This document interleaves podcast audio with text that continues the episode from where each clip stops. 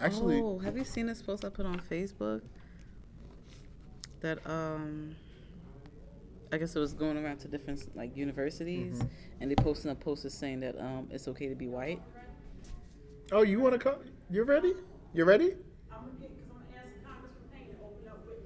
Okay, we're, we're gonna start off and then you just come in. We'll we'll start off and then you just come in. Like, oh my gosh, Donna's here. ah, celebrity. Uh, all right, so why don't we just get started? Okay. Mm-hmm.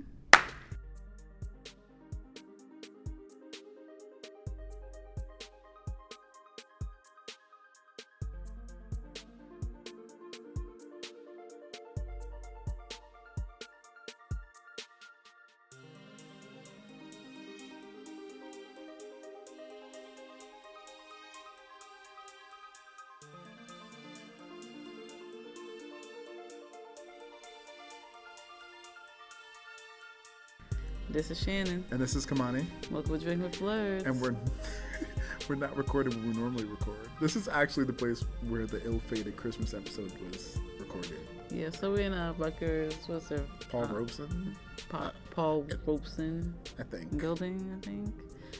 It has like a studio in here, so I guess if y'all know where that at, y'all know where that at. So Yeah, so they're we're here because the guest we're interviewing is recording or doing double duty um, for the All Politics Are Local radio show, and this is the best place we could get to them uh-huh. without. you drove out here. Yeah. you drove out here. um, but it's been a night, a long two weeks. Things have been interesting, Mm-hmm. like in our personal lives. Which we won't. I don't Yeah. know. Ha- like I won't say what happened in mine. Just Venus from retrograde's been messing up my life. like I don't understand those things. I think what people are saying, like Venus in retrograde, affects love life. So either people from the past come into your life, or like it just makes it complicated. Um, so how do I know? How do I know like I don't know. when my like Gemini again, is that's- in my Pluto? what? I don't know. Like- I have no clue. You're actually the wrong person. Um, but my love life, well, my personal life, has been a mess for the last month, going into November. Uh, but professionally, I've been okay. Like today, I was like on point in teaching class because again, we're recording on Friday. But in my head, it was like I didn't get to. I needed to meditate. Didn't get to meditate. It was just ridiculous. A lot. Yeah. A lot is going on. And if you know me, like know me, like Listen, a lot's been going on. I'm like I get this message. I'm like, huh? going missing and like turning up. It's like I'm just like, my life's been a mess, a hot mess. And I want like I don't understand when my life became an insecure like insecure. It, it's natural. Like I was so like I remember like I want all y'all to remember earlier this year when Shannon's like we gotta find Kamani a boo, and like was really encouraging me to do this dating shit. He blames me. and I was like, oh, I don't know. I'm just gonna get a surrogate and have a baby. oh my god. And now we're in November, and my life is like ridiculous. But anyways, how has your life been, Shannon? It's okay. Uh, it's okay. I'm just like, you know, my work. Uh, I don't think I have gave like an update on uh, Dude, yeah, on crazy. what? How? Yeah, he's been hired. Yeah, so he's been hired and he's been here working for a minute, and um, he's just just different. He's off. how old is he? I think he's uh, I'm 26, so he's like 22, 23. Oh, was he homeschooled? Uh, I mean, I guess he's in college now. Wait, what? Like, um, working on his master's. He got Oh, okay. Yeah. He went to some one of them schools. I don't know. But it's just like I don't think he have like like yeah, social like people skills. So like mm-hmm. him like trying to talk and like trying to word things in a certain way. Like a lot of like the coworkers don't even understand what he's saying. So I was just like, okay, just say it again and slow down and let me try to understand what you're saying. And I'm probably the only one that really does that. Aww. So it's just like, all right, well, Shannon, he's gonna like when he leaves, he's gonna buy you like the biggest basket and like a gift because you were so nice to him. People say I'm nice. but otherwise, Um, other than that, nothing. I got a new car. and it's a car, It's a car. sunroof, heated seats. It's nice. It's It's a, yeah, it's really nice. I was like, Mhm. oh, coming off the train, she picked me up today. So Yep. Yeah, but that's only like the only big event that happened within the two weeks. Yeah, I didn't go to DC like initially planned. hmm Ooh, now that I got a car, we can do like a road trip. Um, but in the two weeks we've been gone, a lot has happened, and we'll start with the trivial and build up to like the serious, because then it leads into our topic for today. Right. Um, and by that time, my guest should hopefully be here Yeah. and I they mean, can chime in. Um, but if you've been living under a rock, and you know we have already discussed this, the Cardi B Nicki Minaj beef, it's like the thing that won't die. There's some people that's thinking like, yo, this shit is just a fake beef. They're trying to promote music by starting drama. And like I could understand like different ways, but I'm just like, uh That's annoying though. I want them to be for real. like I was just cracking up. Someone said she had eleven water wh- what is it, Hennessy? She said water buffalo built bitch. And I Wait, Hennessy said that? yes, I think she she said it towards like saying like you know Rohali because you know she's kind of a big girl. Right. Riley Big girl. like Thanos. Okay, I'm like, but I'm like, damn, a water buffalo. That's messed up. Wow. That's messed I said that up. you must be angry to say some shit like this. This is fucked up. But low key hilarious. Yeah, I don't know. Like, I didn't listen to the eleven part series. Oh, I had time. What did she say? She was just saying a whole bunch of shit like, yeah, because you got off of this song. I had it first. I had this deal first. Uh, you did it. And just saying like little like sh- shit like that. And Nicki Minaj was saying pretty much the same thing with different deals. And I'm just like, I guess. Like, but like people like Steve Madden started chiming. in. Yeah, Like- little mix. I'm like, What? Like, yeah, Little Mix from the UK with like, I think Steve Madden had really. What's he, what did he say exactly? like, oh, that he never offered something to Nicki or something like that. It was on the Shade Room. Mm-hmm. Like he, like it was just ridiculous. And I don't know, it was just really hilarious because then it was just like, okay, truce, and we're like, hmm, I want bars. I don't know. And then like the memes that came out of it, like, Mhm. and again, I like both of them. Man, but then someone was like, I it feel was like, they both ha- they both did some foul shit somewhere along the line. But one of the memes, the one you sent me was like about like when Cardi B writes her, first diss, like That was just wrong. to Nicki. That meme was and it's like. Mickey and like ch- children scribble. I was like, that is horrible. that is so terrible. Uh, also, I don't want to be get the ire of Nicki Minaj. like, but like we would we've talked about like the blogger that just got like trashed. Listen, it was like a chain of events. Yeah, so it's kind of it's really weird. Like, just make some dope music. Why is all this other stuff gotta happen? Um, The two top females fighting. You don't see Jay Z and like Diddy. someone else and Diddy fighting. Diddy don't even rap. I'm you so, don't. like Diddy just makes money off of everybody else. So, Yeah, look- right? look That's how he that did. came out right. I mean, look how he did all them groups. Right, like this All is legit groups. a thing. He made money off of Danity Kane, Day Twenty Six, and that white boy, And that um, Donnie Klang. And then uh, what's the that shit? band? Yeah, and the band. he made money off of them and then threw them to the side like yeah this ain't working and wouldn't let them buy out their contracts or like made it just super difficult for them like i remember like last year there was news that day 26 is going to start touring again that ain't happened yet so i'm just like damn are we that old too that we want day 26 to start touring again like back in the day Mm. so I know uh, Danity Kane is on tour. but it's like three of them. Yeah.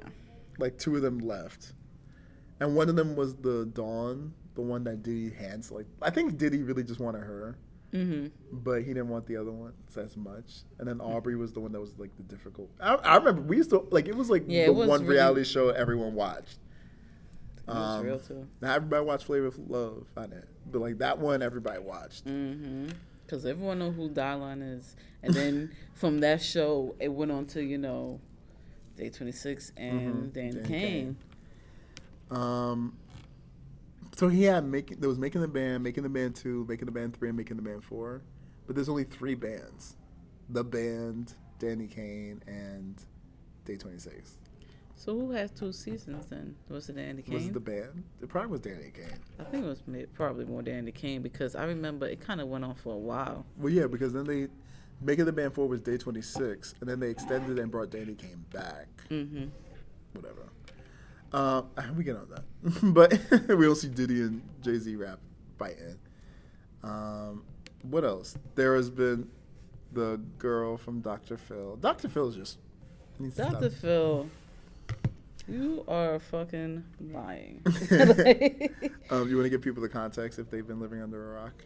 Um, well, Dr. Phil recently had this girl on his show. I think she's like 15 or 16 years old, and she's obviously a black girl. But you know, they're trying to say she's trans. they're trying to say she's transracial. Rachel Dolezal, see what you did? And she's talking about some, yeah, I got the KKK on speed dial, and you know, black is ugly, and I have naturally straight hair. I'm like, what are you talking about? So Congressman Payne is doing a dual, a double segment. So you have Eric Payne with you. Oh wow. He's an actor. Introduce yourself. Make Oh, have a shit. seat. Let me go back. Well, is that not a good thing? No, no, no, no, no. It's fine. Uh, we were just. Are you on the podcast now? yeah, we Yeah. was uh, talking about Treasure, Talk about who? Treasure from Dr. Phil, Did you see this the video? The black girl that says she's Oh, uh, says white. she's white. I Yeah. just seen clip. I, Um, but so Donna always just does her own thing. So we're just gonna. no, cut- I could. You want me to chime in? I mean, I could join that conversation. Whatever you want to talk about, or I can go away. I didn't know. I didn't know she was No, gonna no, no, interrupt no. your flow. No. no, it's fine. We can do it. Like, so we'll get back to what we were talking about. What Treasure? Yeah. You want to talk? No, continue. Oh, okay. I I, thought it was don't know. I got, you know. How, like, say what you were saying since you were talking. Oh no, I'm just saying that she's just ridiculous. Like she was saying, like, oh, you know, how the KKK she had them on speed dial. You know, she said her hair was naturally straight, and then she had, like this gorgeous skin. But I said, how you gonna say your skin is gorgeous, but it's not white? say you're not black. But you say you're not black. Mm. Sounds like that Dave Chappelle sketch where he was the blind, Klansman and didn't know he was black and was up there holding rallies and whatnot. You know, I don't know, but She's like a, a Uncle Ruckus. Right. Exactly. hmm that's crazy. Um, But did you see that after? I think a few days, her sister, sister? comes out comes out and says she was that um, lying. said she was lying, said she was Crazy running from the the family. CPS. Yeah, I'm like, how want do you run trip. from CPS and you're 15? I don't understand that. You out on your own by then, right? right. What do you guys think about it? That's around. I mean, that's what isn't uh, she kind of young? She's uh, in your uh, generation, your demographic. How is that- old? Or is she Huh? younger? Than that? Oh, you said she was like 15, right? Like Oh, 15, Yeah. 16. Yeah, My she's a mother little brought her on the show. Um, I mean, she's younger than you guys' age to me. I I, I wonder what's wrong with the parents, you know. What did when you- a kid turns out that way? so we else. So why don't you introduce yourself Okay. officially, and then you as well. All right. My name is Eric Payne. Um, uh, what else you want to know about me? I happen to be in the other room. My cousin Congressman Payne doing this radio show, but I, I I'm an actor. I've been in some uh, pretty, I guess, well-known African American films throughout history. A movie called She's Gotta Have It with Spike Lee was I started my Wow. career. Awesome. And uh, then I did a movie with him called School Daze. Uh, also did a movie called Malcolm X with him. I did a movie called Juice, which got me my hip hop cred. I played the ex husband who was mad that Omar was now.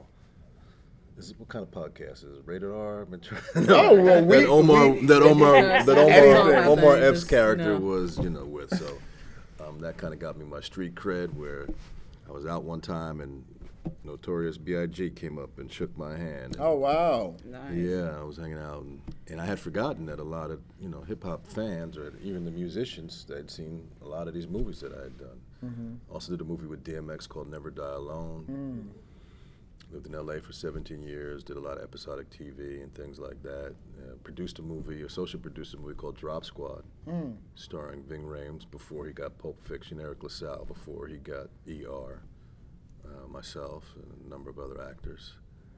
And uh, yeah, so, and now I'm doing what my family does in public service and things like that. My cousin succeeded his father in Congress, so I always get my cousins back. Uh, I'm the one who's a little bit more extreme, a little more hardcore. So when you come talking politics, like the old rap heads used to say, keep it on wax. Don't go outside them parameters because if you want to see crazy, then like, well, we, we allow that. We're not, you we're know. not PC. Well, Yeah. well, like, not even say PC, but like we're not. What is PC anyway? It's made up by some people who didn't want to hear. Pol- yeah, I don't know, like. Opposing opinions I feel like or- it's been taken. Like people have used PC to weaponize it now. Mhm. Like I think there's people that are saying like co- regular conversations about equality and stuff are PC, and that's not right. Right. And there's like conversations that people don't want to hear the truth, Mhm. and I don't know. And they also hide behind free speech, right? Right. Yeah. So they. Ha- yeah. So, So- we'll talk about that. Free speech. You okay? we- we Yeah. So like they want free speech for whatever they say, Right. but you can't say the same stuff. Right. Ma'am, why don't you introduce yourself? Ma'am, this ma'am is Councilwoman Donna K. Williams.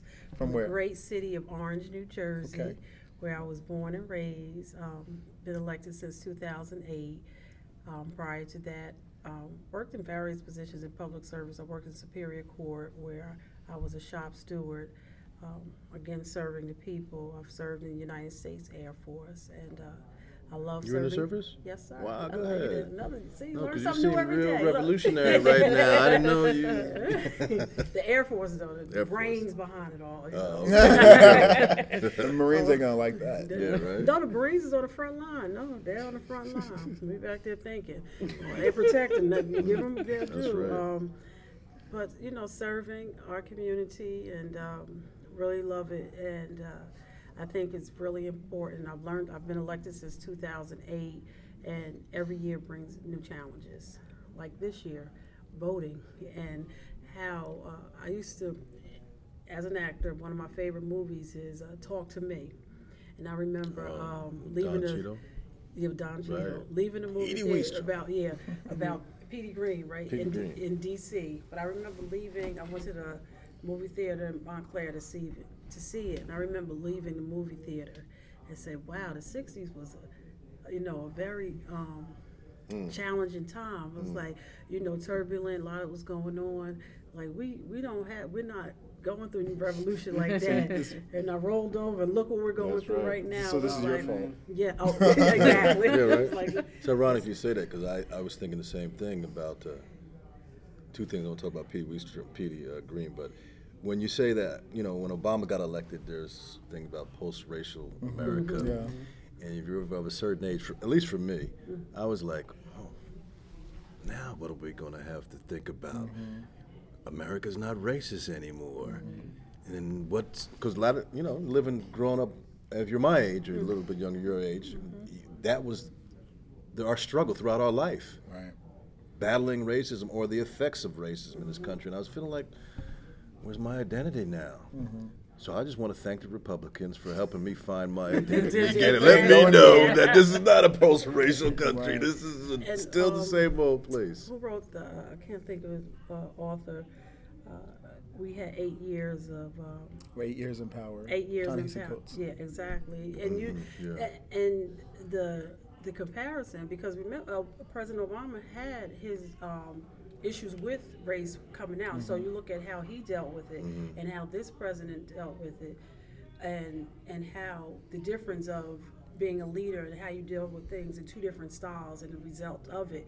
Because I think what was President Obama was the first one when. Um, the pastor, when he had to kind of defend the Jeremiah pastor, Wright, and he yeah. came out, and I think that was even before, he, maybe before he was elected. Yeah, he was definitely. Yeah. and how he dealt with it. And it was, and I also actually went a couple of weeks ago and watched McCain's concession speech mm-hmm. that night, and how he came out to say. Let's give conceding to President support. Obama, and everybody's like boo, and you know McCain was like calm, you know stop, stop. So within 35 seconds to a minute, he was able to turn that whole negative tone of the crowd around by, as a leader, explaining, listen, he ran a very affordable race. He did good. We need to give him his honor due, and now we all need to get behind him. But this person is just like, Well, this, oh, this is an individual who has no integrity, and um, it's hard for anyone that is wealthy to mm-hmm. take a position where they have to. You you work for people. Mm-hmm. He works for us. right. Mm-hmm. You know, so it's very hard. Like Mitt Romney, you know, if you look at the debate that he had, where he turns to Rick Perry and says, "I'll bet you ten thousand dollars," and Rick Perry's like, "I'm not a bet man." Plus, he probably really wanted to say, "I don't have ten thousand dollars to bet." That mentality does not translate to service. Always telling people what to do, being the man, and Trump's mentality, period, does not translate to anything other than that takes attention away from him. It does not. It does not work for him. So. Uh, you know, it's, it, John McCain, I really realized this last year that that all the differences we probably have with him, all of us, probably all have the same differences with him. Ninety-eight percent of the things we don't agree with, but I think that he was American hero because of that, Right. because of the moment when the lady called Obama an Arab. We could have already been here, Right, where exactly. America is now. Had John McCain said, "You know what?" I don't know. I hear Yeah. things. Yeah, Reports are right. saying like like the like the tenant Yeah. now, you know. So, Mm-hmm. but he chose to do the right thing, and and that's, you know, at those moments, Dr. King said, "Where do you stand in moments of crisis, Mm-hmm. not moments of things being comfortable?" I'm paraphrasing. So, I think that's what makes someone really heroic. And for our listeners, we're talking about the upcoming election on mm-hmm. midterm on November 6th. Mm-hmm. So this will mm-hmm. probably be released on Sunday or Monday mm. or before it. Um, and we're geared towards a lot of millennials and a lot of like it's been I don't know an interesting two years or interesting period. Mm. Um, I don't know. I just feel like a lot of a lot of younger people are looking into different parties mm-hmm. and seeing like, okay, well, we don't always have to vote Democrat or vote mm-hmm. Republican if they vote Republican, but it's just like everyone now have their own opinions coming. Like, okay, well, I don't want to vote for this person because of mm-hmm. this, or I don't want to vote at all, at all because I think the whole thing corrupt. Mm-hmm. So how, me personally, I feel like it's either we vote for who we really want or we're voting, we're playing politics. Mm-hmm. So how, how do we make a decision, especially in a climate like this? For me, what I would say is that, um, well, I, I think it's a couple of things. It's so it's going to be there are going to be down vote down votes and everything. Um, Democratic, Republican, and then a down whether it's the Green Party or different type of party running in their own line. I would say, literally, um, vote like your life depends on it, and it does because I have never. I I'm 51 years old, and the way I see things rolling back, I've never seen them at this speed. It's Um, been really It, quick. it's really, and it's almost. I, I can't even. I don't even have words for it because it's almost like um, a Jedi trick, kind of like he, he over here doing. This, he's talking about this, but he's over there doing Right. that. So, and I understand as young people, you do want to make your way because we, um, as I'm, I'm not too far removed from being young. When my mother used to tell me to do things, I'm like, oh gosh, here she goes. She don't understand. It was different in her time and everything. But the reality is, is that um, now that I'm older, I realize there's a lot of things, most things that mom said and older people said made sense. So I would say vote like your life depends on it. And right now it's between those two parties. But it's nothing with wrong with um, treading your own path and you know getting involved if you see another party are doing um, different things. But I would ask that the young people, because millennial, you you guys have the numbers right now, so your votes really do matter, and so you have to um, weigh in between two things. I, I would ask that they you weigh in between two things and figure out if the old right take the yellow legal pad out, put the pros and cons on there. That and was me whatever like last yeah. week. Like, what's this? Exactly. But it, but there's nothing wrong with um, still trying to, you know, look at other things. But right now, I would say kind of put your vote where it's going to make the most at this point Right. right, now. I, w- I would say that, like anything else, you know, when you have a large number of people, you need to to narrow down perspectives. Like, say we mm-hmm. all sit here and we want to come up with a dish that we want to make, right, for a party. Mm-hmm. You might have your idea. You might have your. You, uh, we all have our ideas, right? So then we get together. Okay, that idea is not going to work. So you kind of narrow it down to what we can all agree upon. Mm-hmm. So if you talk about 326 million people in a country, and then they have 435 representatives in Congress. Every state has two senators. So it gets narrowed down to the people that you trust. Uh, I would say to millennials that you have to vote because, say, uh, a lot of black people want to be Republicans. I saw this, you know, those were that was a black organization of young Republicans that was in the uh, with Trump that day when he was talking uh, shortly after the synagogue and he was talking crazy. One of them said, "Lock him up." Yeah. The Republican Party, for the most part, what they do, their real actions are, mm-hmm. hurt disproportionately black people mm-hmm. and brown people. So therefore, to be the one that say I'm gonna change the party, that's fine. But right now, the people that look like us are catching the most hell because of what the Republican Party is doing. Right mm-hmm. now, the people that are the age range of you guys, millennials, in the Republican Party are trying to make it harder for you to pay your college bills. So that's how you decide who to vote for, who, who's best in your interest. Right now, Trump is stripping away the environmental protections that you guys, when you get my age, the air is not going to be as pure. Right. So I would say vote your interest eh, eh, from that perspective. But if it still doesn't get through, then go look through the whole an old history book. Look at one of those old Eyes on the Prize videos where those black people are getting dogs leashed on them hmm. and and water hoses leached on them. Look at just look at some pictures. If that doesn't make you want to vote, then I don't know what will, because a lot of people died. Those are, those are people, and a lot of those times, those people are trying to register to vote, mm-hmm. and they risk their life. So you owe it to them. You owe it to your ancestors. You know, when you say I'm not gonna vote, you're disrespecting the sacrifices that they made. You got to think about that. And I can understand being young is a tendency to think in the here and the now, but think about the future. That's I've that's seen- what makes you leaders. I've seen people that just straight up say, I, I really don't even care. Well, what were they saying? Why? Why did they say they don't care? Was it just they? They don't just care? feel like they, they vote doesn't count towards anything, and then some people are just being lazy. hmm So it's just like what like It's an understandable feeling, but you have because people don't see the direct connection and how it affects their lives, right? Mm-hmm. So when Trump comes out and says uh, these immigrants are coming, and that's something easy for the majority of, of white people who happen to be racist, who happen to think one perspective because they're going to take some. That's why they say fear is a driver, right? right. mm-hmm. But I also think that hope is a driver too. You know. And I think that's something that's really interesting because when um, President Obama first started campaigning, he ran on like this hope platform, and it's kind of really, and as someone that like studies history, it's interesting to see how always when there's like these periods of progress or hope, so like post emancipation with re- reconstru- mm-hmm. reconstruction and like the mm-hmm. civil rights movement, mm-hmm. there's an immediate like immediate backlash where fear is like the main driver Right. to kind of like curtail all of that. So it's like a lot of people have said that like at, after 2016 because they never thought this would happen. Like immediately after Obama's election in eight years, it was like swift. And now like we're two years in and seeing just how vile it's gotten. Right, right. Um, where you have him saying like, "Oh, I'm sending 15,000 troops, not Mm-hmm. even like 1,500, 15,000 troops down to the border, and if anyone throws a rock, Right, they're gonna like, them, Shoot them, like, and that's something that two years ago, like, regardless of everything else, we can talk about that.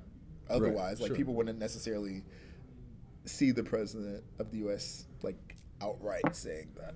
Shoot them. Right. And that comes because you have to, in order to treat people a certain way, in uh, as non-humans, you have to see them as non-human. So what uh, we all know, they have to dehumanize them, make them less than. So therefore, the barbaric treatment that you give these people is okay. Just like the police officers. I was reading an article in a magazine. You know, I'm I'm pro law and order in a society, all things being equal, right? All things being equal and pure to the words, you protect and you serve, but we know that that's been used as Mm-hmm. a tool against us. And so when someone comes out and says a comment about are they going to learn to not shoot, be trained not to shoot black kids or whatever, that's a black person who's speaking out of frustration. Of course, they know that all police officers don't do that. But then when the organization comes back or certain individuals of that organization want to make that person a target and a villain and act as if they can't understand the reasoning why, and then I question your your uh, your intentions. Are you really trying to keep the status quo? especially when you're the professional. Because if I'm not the uniform personnel, Mm-hmm. I am supposed to carry, you know, Right. the um, the more responsibility. I have the onus is on me to be more responsible Right. when we're out in there. I can be this Joe citizen being nasty and everything, but the uniform uniform personnel that's coming up to me should know how to de-escalate and understand that you know what she's acting Right. on emotion when I have this uniform Sure. on. I shouldn't act in my Right. emotion. So mm-hmm. I think that those, and that's and, and being a former military person, that's the so you first understand thing that. that's drilled into your head. Yeah. When you have this uniform on, it is no longer about Donna. It's Right. about the uniform that you wear. That you It has nothing to do with Donna. So um, I, I don't know. So the I issue. mean, that's the whole. We could jump off into that whole thing. I, I would just say, from my perspective, is that it's a whole different flavor when you actually go into the military as opposed to law enforcement, right? I mean, but they're paramilitary. the requirements Mhm. might not be. Well, I don't know. Yeah, how- mhm. But but you know, some cats just come out of high school with a GED or Right. barely graduate high school and they're on the police force. So, is that the person you want to really be giving a Right. gun? You, I mean, how many times we've been in high school and see that dude from high Right. school that's now a cop, but you remember he used to get picked on, Right. Yeah. Exactly. or he used to be a certain way, Yeah. and you're like, you're a cop. Right. Exactly. So maybe we need to raise the standards, pay them what they're worth, pay them more money because they deal with the public. They're there to protect the public. You got to have a better education, mm-hmm. and we'll pay you more money. We'll pay, we'll make it really a profession, not just a, a gang in blue or or some individuals that are trying to be professional and have to work against some individuals that aren't that give them all a bad name or whatever. You know, so The funny thing is, that's how the state police is. State police is much higher standards, like 60 credits or more, and But FBI and all that. Right. But it is really interesting to think of how 45 has like tapped into these resentments among these certain populations.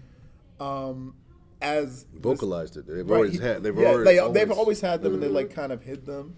Um, but because it wasn't politically correct. Right, it wasn't PC. So- Um, so he was able to like vocalize and told him it's okay to feel this way, and like then you have these people like literally on like the, for people that were like unaware or mm-hmm. weren't like tapped into it. Mm-hmm. So for me, it was always like looking online and seeing people comment on things about mm-hmm. President Obama or like black people. And, like, interesting, right? It was like during the, his presidency, I'm like, where are all these people coming from? Because you don't see them in the daily. And then when the election started to pick up in 2015, you start seeing all these Trump supporters really like, oh yes, Trump, and I'm like. This is actually scary because he's saying all these things, mm-hmm. and these are things you were seeing like in secret for like mm-hmm. the last seven years, mm-hmm. and That's now like you finally voice. Right. get to see people like really getting into it. And, and a lot of those things, the crazy thing is, it's surprising to see that those things, certain things, aren't deal breakers for these people. oh no, The man comes out and, and just totally disrespects Mexicans when most, you know, and a lot of times they, they don't really uh, quote his words exactly mm-hmm. Mm-hmm. because he does say, and most, and some, I mm-hmm. suppose, are good people. But when you start out saying that, wouldn't it give you pause about, is this the type of individual that I, I really want to get behind? Or, or, or do you say, yeah, that, that's fine. So when he says, let's separate uh, uh, women from their, their, their children at the border, that's not a deal breaker. I mean, what? Yeah, I mean, you have What's to the question the individuals. Right. They've always been there. right? They just now, oh, now we get to talk. And, and it's interesting you say about the, the internet's getting exposed to that.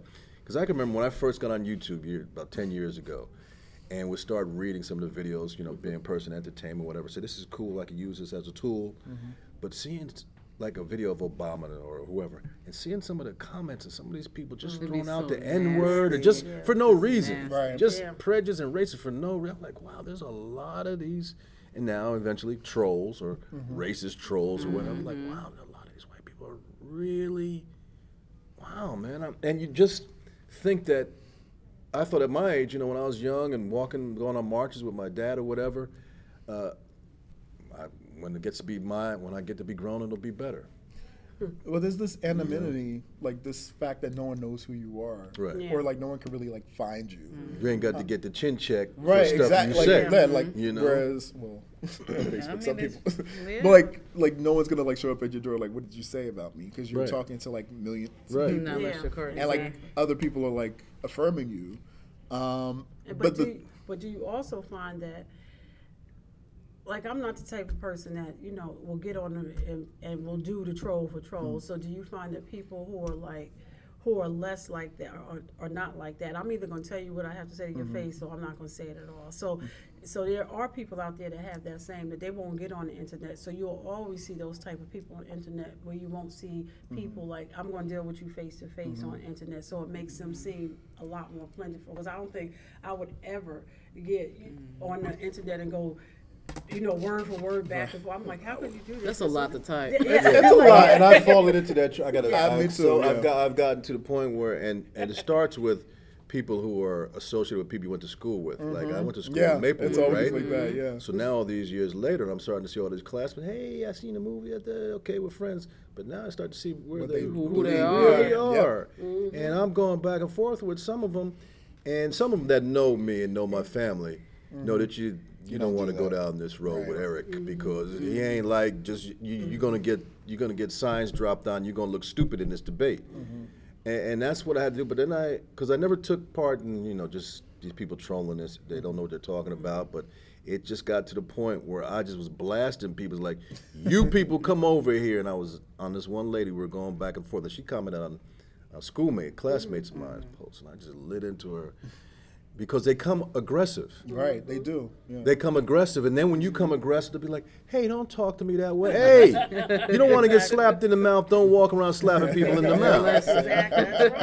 Respect is given when respect Right. is given. Right. Mm-hmm. And now y'all want this, and, but this is how they're getting over now. This is Trump. This is all them. They want to talk all this trash, and then when somebody talks it about you, they say, "Look mm-hmm. how now the, the Democrats are mobs," and it's no. Yeah. You're the mob. Right. No, it's yeah. it's like gaslighting. You know? Because Yeah. a lot of them are like saying like, "Oh, you are the intolerant left." Yeah. And it's like, but you're the one saying that these people can't Right. be like here, or Right. can't live here. You can't barbecue here. Right. You Oh, can't like do this all of that, or yeah. that whole. You you can't. know, You can't even Call- vote just can't exist. sorry. Yeah. God. Yeah. um, and be non-white. Right. Yeah. Um, but it's really interesting because while you have some like the majority stay online, you also have the people that actually start acting out on Yes. these words. Mm, the so Russians, yeah. like the Russians, but also like the Proud Boys. Did you see the one the thing Yeah. that happened in New, New York? York. So, yeah. Ago? But like that was before the bombing, the ma- mailing Before of the, the mailing bomb and the the synagogue, the yeah. synagogue, and even the guy in Kentucky, Right. Right. which everyone is kind of the forgetting. guy Well, in the funny Kentucky thing- is what? What remind me? he shot the two black. He because he, Oh, couldn't yeah. because he couldn't get into the church. Right, Exactly. But the thing about it, if you remember before the synagogue before Kentucky, there were like two uh, rabbis, I believe, that actually got um, hit in the streets of New York. Mm-hmm. Yeah, that- and it happened like weeks apart. Oh, I saw And I was like, one- one clip. what's going on? It was you like a know? f- and, and so, yeah. so it, there is a sense of how much are they pushing, pushing to see how far They you know, because you're like, what is going on? That you know, people are just outright walking across the street and they punch you in your face and so on and so Right. forth, and you and you and like you, there are people, you know, um, as there's you know commuting back and forth to New York. There's uh, you know there's a different whole I don't know ambiance that you take on when you know like I stand back from the train tracks. You know I don't stand. Mm-hmm. Well, that's up old lo- school. yeah, That's yeah, even but- I mean, this this- jump back. But even now, you like if you just hear, You know? but the, you hear the You'll different never stand too close. me. right, exactly. man. No. and you know, and, that- and one of the things I even say, millennials is like uh, when I see them with the big beats on on both ears and everything. I'm like, I would never. Mm-hmm. I'm always like one ear in and one That ear is on. 'cause I me. need to know what's You got to have your street- that's your street game. You got- you know. You know, so. It, it, but there is something different that has empowered them to think that they, um, They're safe. yeah, they're safe, or or or back to the point of, of, of Jim Crow South. You know, you're Mm-hmm. here permission of, and you need to act like it. You know. Yeah, that uh, that whole argument of go back to Africa, we built this country. Right. You know, now you guys are coming up a little bit younger, or a lot younger. I'm sorry. Uh, you know the things we learned. My, my lesson in high school, like when I was in fifth, not in high school, when I was in fifth grade, and the teacher talked about slavery. Well, slavery was black people were slaves and slavery and uh, be the only one in the black class in the class only black in the classroom everybody looks at me. Like i got some comment to make on slavery. I'm like well it was really bad um, yeah. But uh, that being the level the extent of our history and and when people talk to go back to africa now now walking around as a woke educated black man and saying what mm-hmm. I could date my people back five generations. Mm-hmm. You're only 3 Welcome to my country. Right. Try to be a good new neighbor. Yeah. You're welcome. You know, I mm-hmm. mean, it's when you walk around with the education, you know, a- and and and hear the the lunacy that these ignorant people say to you, you. You either laugh, feel bad at them, or you just dress them down. Eh, and You are beneath me, Right. you know. And to get have to get caught up and waste that energy mm-hmm. is, is is is the is the issue that probably a lot of young people don't want to have to deal with. Mm. And, yeah, and even thinking about the recent announcement that 45 made about trying to do, which is quote unquote unconstitutional, to mm-hmm.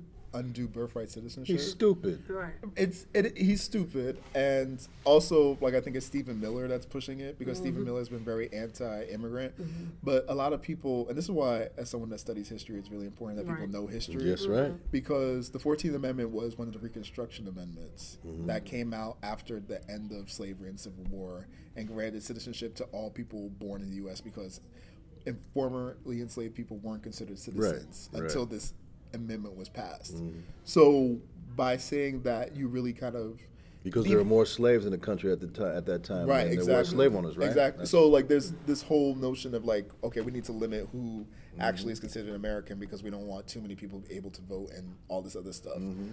So when he comes out and says like, okay, we need to like do this, and like he's billing it as like it's just an immigrant thing for people that are undocumented. It's actually like this longer history of like, okay, now we can say who is actually a citizen in this country mm-hmm. Mm-hmm. versus just giving citizen like people being mm-hmm. born in the land and getting citizenship.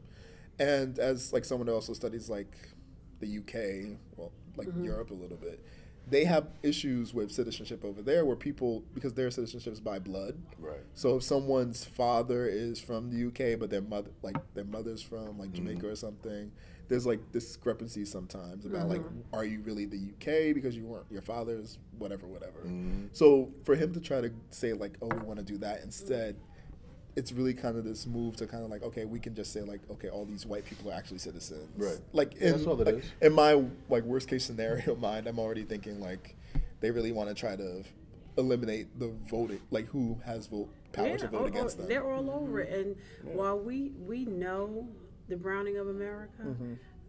it's like we know and they're studying how can we undo the Right. browning of America. Well, they're And then- studying South Africa. right That Yeah, model, exactly. And Minority rule. That's Right. why the Supreme Court, tried to- they got this clown Stacked on the it. Supreme Court. Yeah. They get the appellate courts. That's why it's important to vote. Right. Mhm. Because when you have people on the city council who could do things that affect the county, who could do things that affect the state, That's right. the state draws the lines for the Congress people, then you have that power. That's why in Texas, brother was just talking about, you know, they limited, they changed the textbooks and saying slavery was, well, whatever. Immigrants, they came yeah. over for, for a Crazy better, thing. for a Better better job. Whatever kind of Life, yeah. bullshit that, excuse my language. oh no no no No, no. you're Uh, fine whatever kind of stuff. That, I mean, stuff like that. They're trying to say. I mean, um, this is a, a myth. This country is a myth. Mm-hmm. mm-hmm. They came over here, killed off the indigenous mm-hmm. people, made up a myth about themselves. Mm-hmm. Every book, poem, movie they made was to mm-hmm. support that myth. Mm-hmm.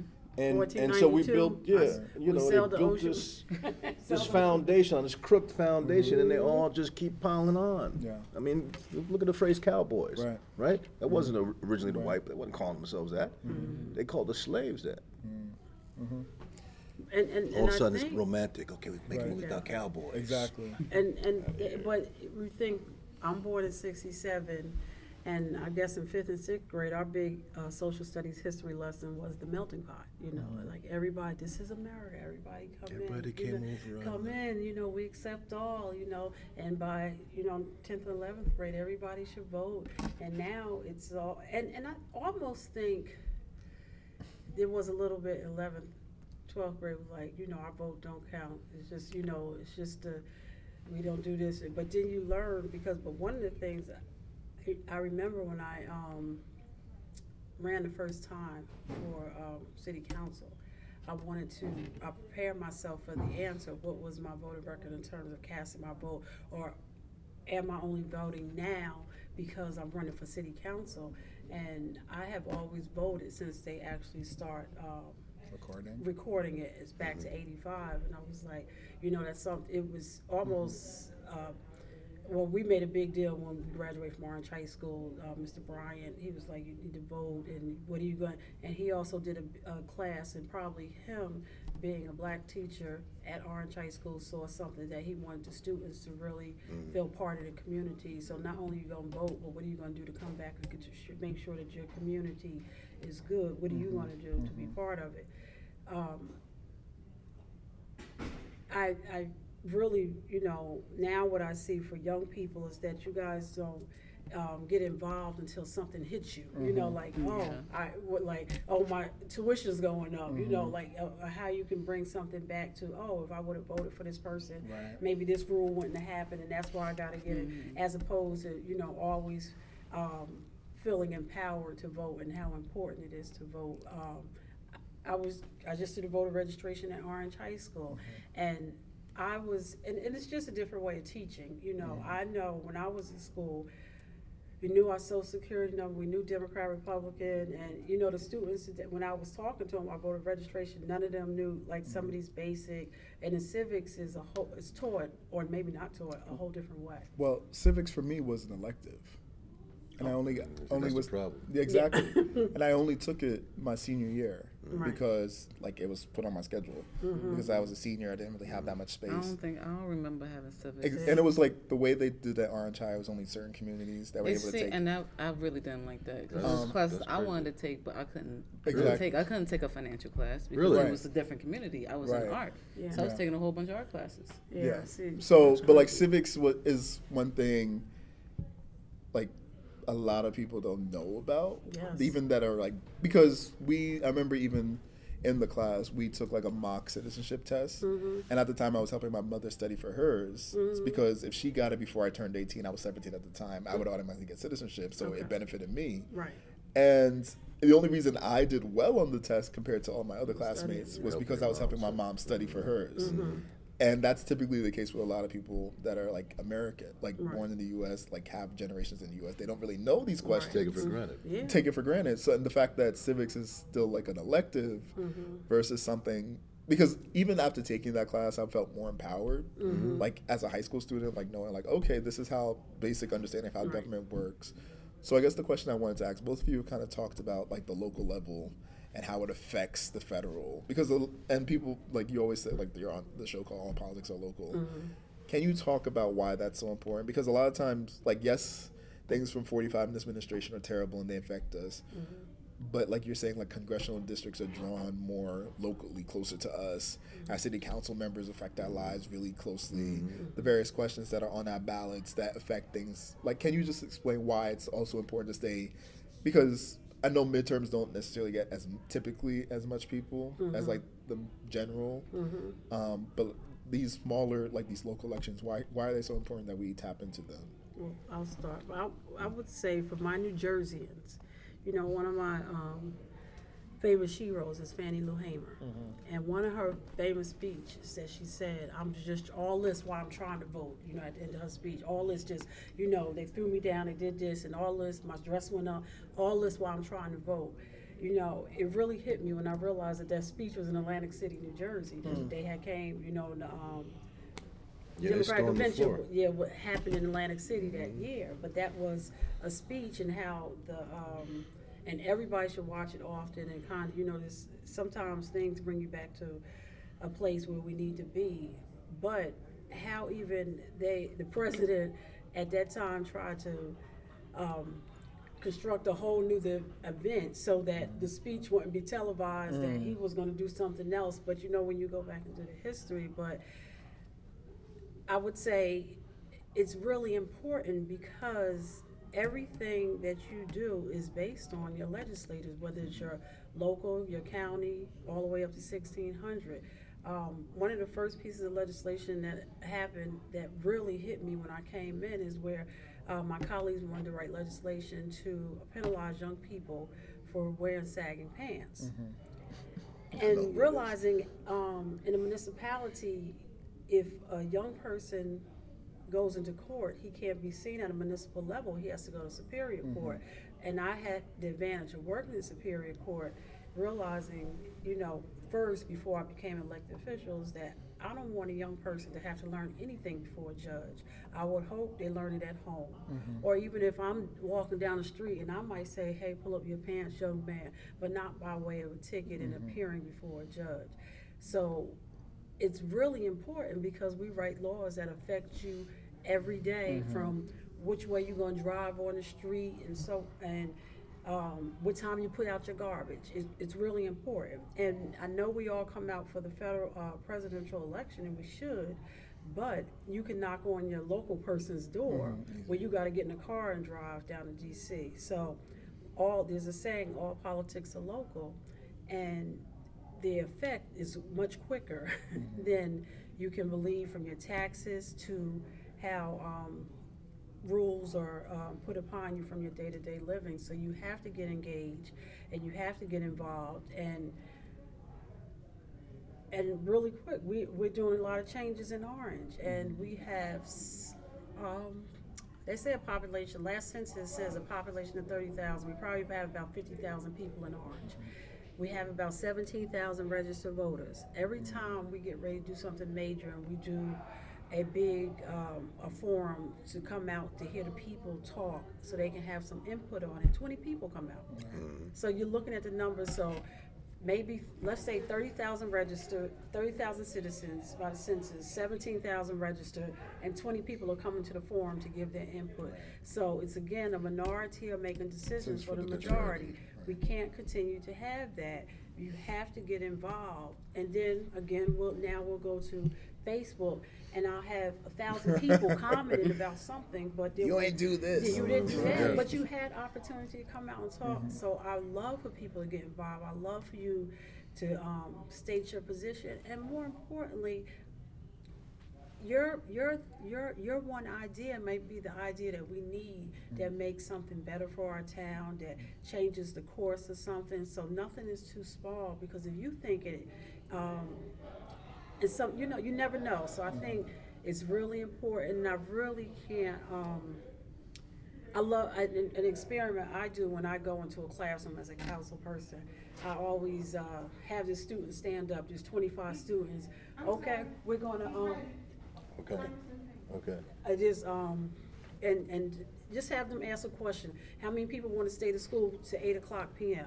And guess what? You know they start thinking about it. So if you bring it home to them, they'll understand. And most things are so far fetched that they don't think. Like they think immigration is real far off. But guess what? In my town, immigration is really important. Yeah. Mm-hmm. So- No, I was gonna, just gonna say, I think it, it builds the foundation for larger, locally builds the foundation for the larger elections, mm-hmm. right? Municipal builds the foundation for the county, county builds the foundation for the state, right? So if you go out and you vote for your assembly person, Democrat or Republican, those assembly people that are your state government, they're drawing the lines mm-hmm. for the congressional districts.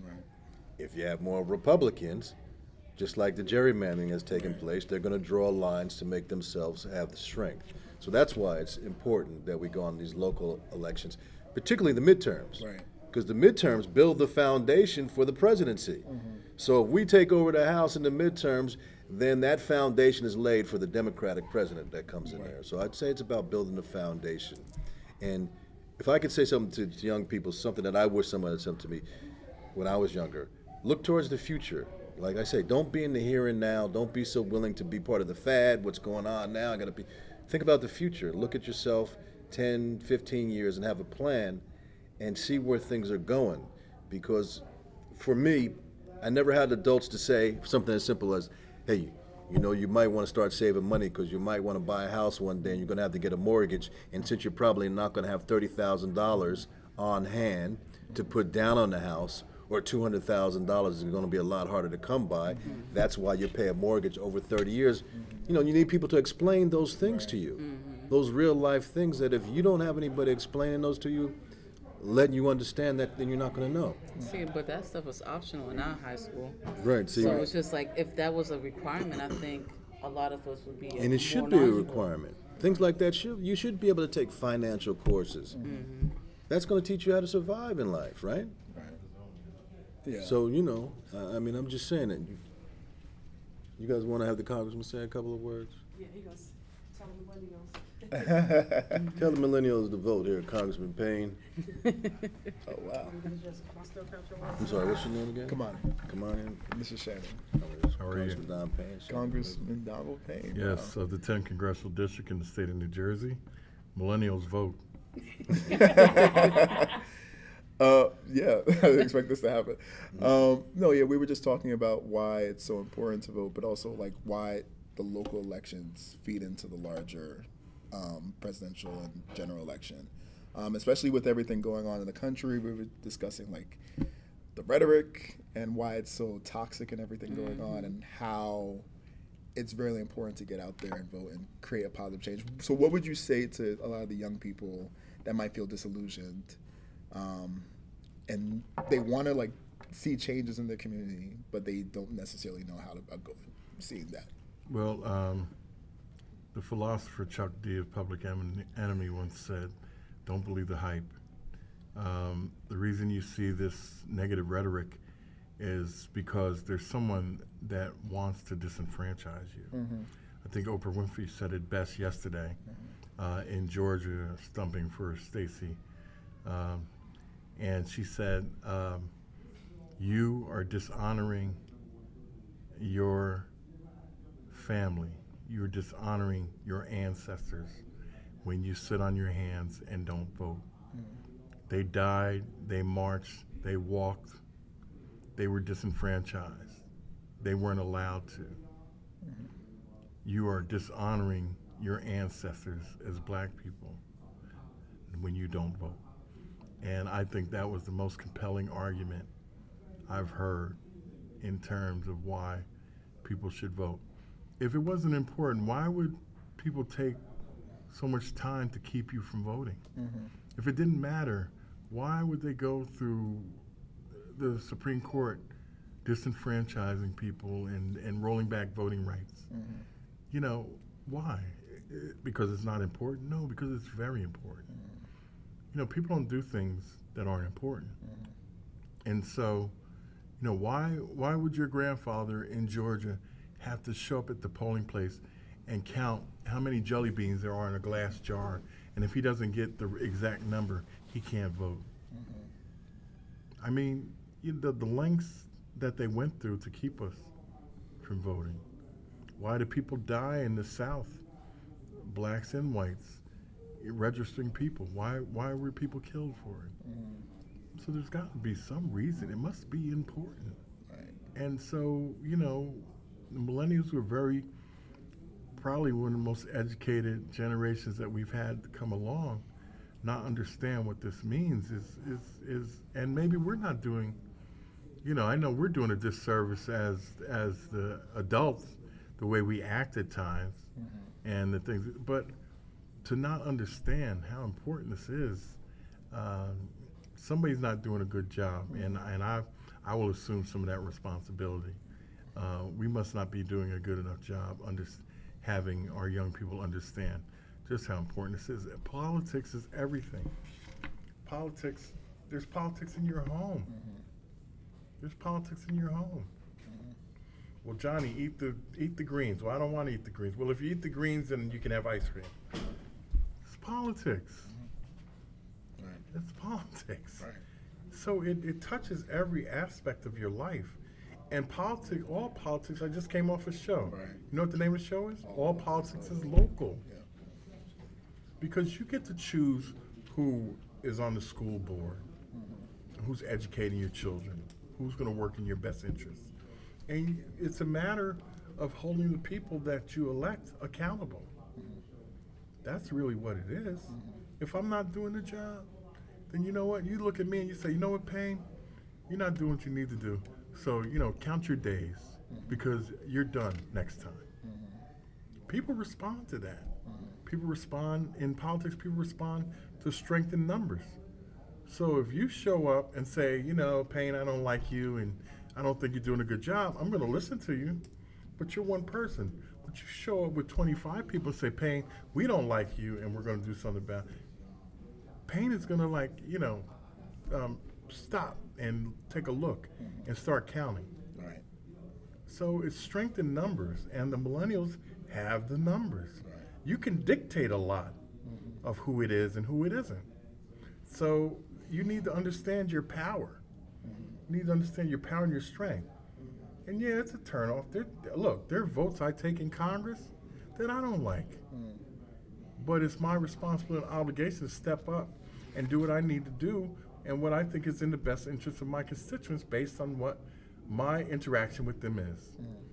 And I'm more of a listener. And on the congressional level, I think you have to be more of a listener than, you know, articulating and, and, and that's because you are their representative. So what I do is I listen to my constituents and then I articulate on the floor of Congress what they're feeling, what's important to them, letters that they've written to me. It's the House of Representatives. And uh, I take that very seriously. Um, I'm a very fortunate person to have the people in 10th Congressional District allow me to be that voice. And I really uh, respect um, the, the, the, the obligation that I've been given in, um, with that. And there's a lot of responsibility that comes along with that. So, um, you know, I work hard every day. Um, you know, um, people sounds great, Congressman. Oh, it's not a glamorous job. It's it's a it's a it's a tough job. I mean, there are no weekends. You know, I'm seven days I'm working, and when I go to Washington, I go to Washington for four days a week, either Monday through Thursday or Tuesday to Friday. And then guess what? Oh well, you no, there's no weekend because then you come back here, mm-hmm. and there's the NAACP and you know the the, the Bronze Shields and and you know all of the responsibilities back at home that you have to do, or else people say you're not around, you're not doing, you know, we never see you. Right. So it's you know it's it's a constant it's a constant grind, but I like it. I uh, I really uh, respect um, the people of the 10th district and allowing me to be uh, in this position uh, to serve on this level is is is a real honor to serve on that level. I mean, just think, you know, I interact with the president of the United States and get into disagreements with President Obama. Didn't agree with him on everything, and you know, um, you know, although you know most of what he was about, we were for, but there were times where there were things I couldn't support, and you know, and he didn't like that at times, and so you know, I never got to get on Air Force One. So uh, you know, which is like a milestone. You know, on Air Force One, you're doing something, you know. Right. But based on what I did, I was never able to get on Air Force One. So my big joke was, I, I used to tell people, I said, I'm going to have to wait for Hillary. How'd that work out? I'm, st- I'm still waiting. So, but uh, but no, it's it's um, you know uh, it's we haven't done a good enough job, I think, um, conveying to millennials the importance of this. Um, I think also you've come up in a time where everything is instant gratification. You know, you know, you, um, the attention span is you know Snapchat. I'll never, I, you know. I mean, Snapchat's Instagram anyways. is bad enough. It goes. Instagram is bad enough. It goes away in a day. I miss it. You know?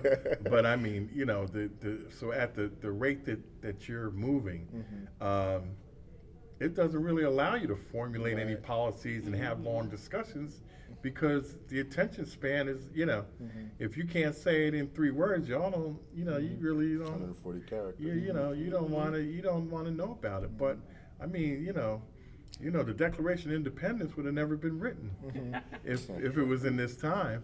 So uh, you know, we, we we we we need to do a better job in articulating to you why it's important and do a better job in terms of, of showing you the real example of, of why you should be involved in this. So, what would you say to young people that want to get more involved in the political sphere? So they are dissatisfied with what's going on. they want to make their voices heard and like actually try to create progressive change, what would you what advice would you give to them? You start you start organizing. You start showing up at meetings. I guess the best example is Ras J. Baraka. Started out in the streets. Decided um, when he came back from college, he ran for mayor in 1994, um, which I was enamored. Well, I was enamored by um, you know what he was doing at his age. I'm a little older than him, and so to watch him do that at his age was just incredible for me. I've been, you know, in political life all my life, and to see him at that age, it was like really incredible. Um, my uncle was running in the race, but um, you know, I still respected what what Ras was doing. Um, it took him 20 years to get to mayor. Uh, he ran in '94. He wasn't elected till 2014, but he was persistent, consistent, and stayed at it. And that's the thing you have to do in this in this thing. My father um, was the first African American congressman in New Jersey's history. He lost three times. but He lost two times before he made it. So you know, um, there has to be a certain persistence in this. If it's really what you want to do, it has to be, it, it has to burn in your heart. You have to, you know, you have to want it. You have to really want it. And that's what people first ask me. I start, well, you know, does he have the fire? Is it the, is it the burn? You know, and you know, I had to convince people that, uh, yeah, I had it. And so, it's about starting where you are. Like, you know, look in your community. What's missing in your community? If it's about, you know, boys that, that are wayward and don't have dads, then start trying to organize the boys in the neighborhood. If it's, if it's, um, you know, women that need help, you know, start, you know, and and you build a reputation. I was, the my platform was built off of student transportation. I was um, I started out as a school bus monitor for an educational service, and I was able to work my way up from school bus monitor to supervisor of transportation over a period of time. And see, that's the thing too about this. You guys, you're gonna have to invest some time in some things. You know, it's about a, it's a building process. It's not, you know, it's not the lottery where you, you buy the ticket and you look that night and you won or you didn't win. It's a building process. So I'm talking about that time at the transportation was 10 years. I started out on the bottom, school bus monitor, going out every morning, you know, monitoring buses, but I showed an ability. And the thing for me is I've always been good about, you know, let me get in the door. I know, you know, and I'll go in on the bottom. I don't care. It doesn't matter to me because I know that's not where I'm going to stay. I just need to get in the door. And so I got in the door, and 10 years later, fast forward, I'm, the, I'm, just, I'm running the whole show. I was a mm-hmm. school bus monitor checking buses. Now I'm responsible for 10,000 children a day on 800 buses a day. Mm-hmm. But it was a building process. Mm-hmm. And what that allowed me, being involved with that many children, their parents, the schools, the administration, the Board of Educations, all got to know me because I was working on these issues around children's special needs. They were very handicapped children. And I had the worst cases because for some reason I was able to, I, I don't know, I just got good at it. And um, that was my platform. And that allowed me at one point in time to say, wow, if I'm doing this well with making sure these children get to school, you know, in a safe manner, then maybe I can help their parents as well. And so that's when I entertained running for um, for for for um, Freeholder, and then I went on to the Newark City Council. But it was that platform that I built in the community where people knew me, knew my work, and were willing to, you know, Support you. support me. So it's it's a building. You have to get a platform where people are going to have, you know, a confidence in you. Now, I'm not going to I'm not going to deny the other part of it, me being Donald Payne Jr. and my father having such a great reputation was helpful too. That opened the door too. It's like um, I use the analogy. It's like, you know, if you're in the supermarket and you you're going down the aisle and you see Heinz mayonnaise and you go, Heinz mayonnaise, and then you're like, oh, well, the ketchup was all right, so maybe the mayonnaise is okay too. You know. Keep it in So, so you know, um, that's that's the way I, I explained it. And um, you know, even sometimes people say, "Oh, well, you're Don Payne Jr." Yeah, and I don't shy away from that because guess what? He was a great individual, and every single day I'm trying to be like him. Yes, you're absolutely correct.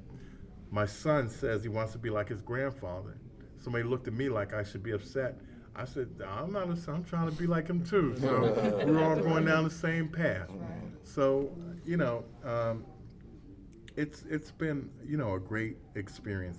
But I would say to millennials, you gotta start where you are and see, look around and see what what is it that's bothering you about your community, mm-hmm. and then try to step in there. Go to council meetings and make mm-hmm. yourself heard. Mm-hmm. You know, you uh, people don't realize, but the respect that you earn from you know your community and people um, coming to those council meetings and having something concrete to say, not just yelling to be screaming and you know just acting crazy. But if you have, if you have um, some concrete issues and facts and things that you need to feel to be addressed, people will respect that and take you seriously.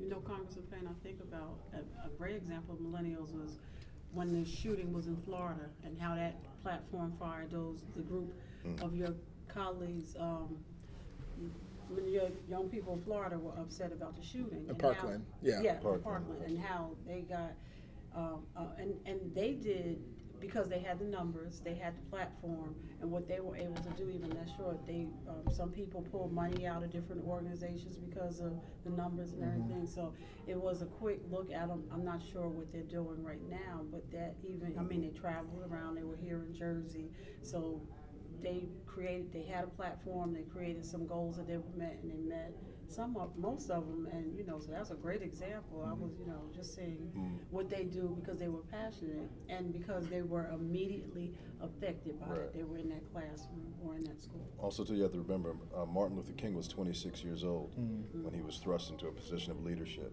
mm. all those years ago, and you know, and, and that was a whole young people's movement at that time.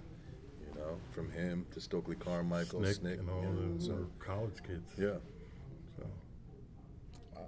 Thank you all so much. I didn't Yeah. expect Yeah, this. just a little, a little bamboozled, but We're like, oh, we're just gonna interview Donna, and then she like brings all everyone all over. But thank you more all so much. Absolutely. absolutely. Um, any final recommendations or words you have for our listeners? please, please, please vote. Vote your conscience, vote your pocketbook, vote, vote your interest, but just, just vote. Um, it, like I said, I think, I think Oprah said it best. You're dishonoring your family and your legacy uh, if you do not do it. Anyone else? so No, I, I, I'd say that's it. Uh, that vote like your life depends on it, because it does. You know. Thank you all Thank you. Thank you. so much. thank you. Um, thanks, listeners. You know where to find us. Um, and we look forward to having you back next time.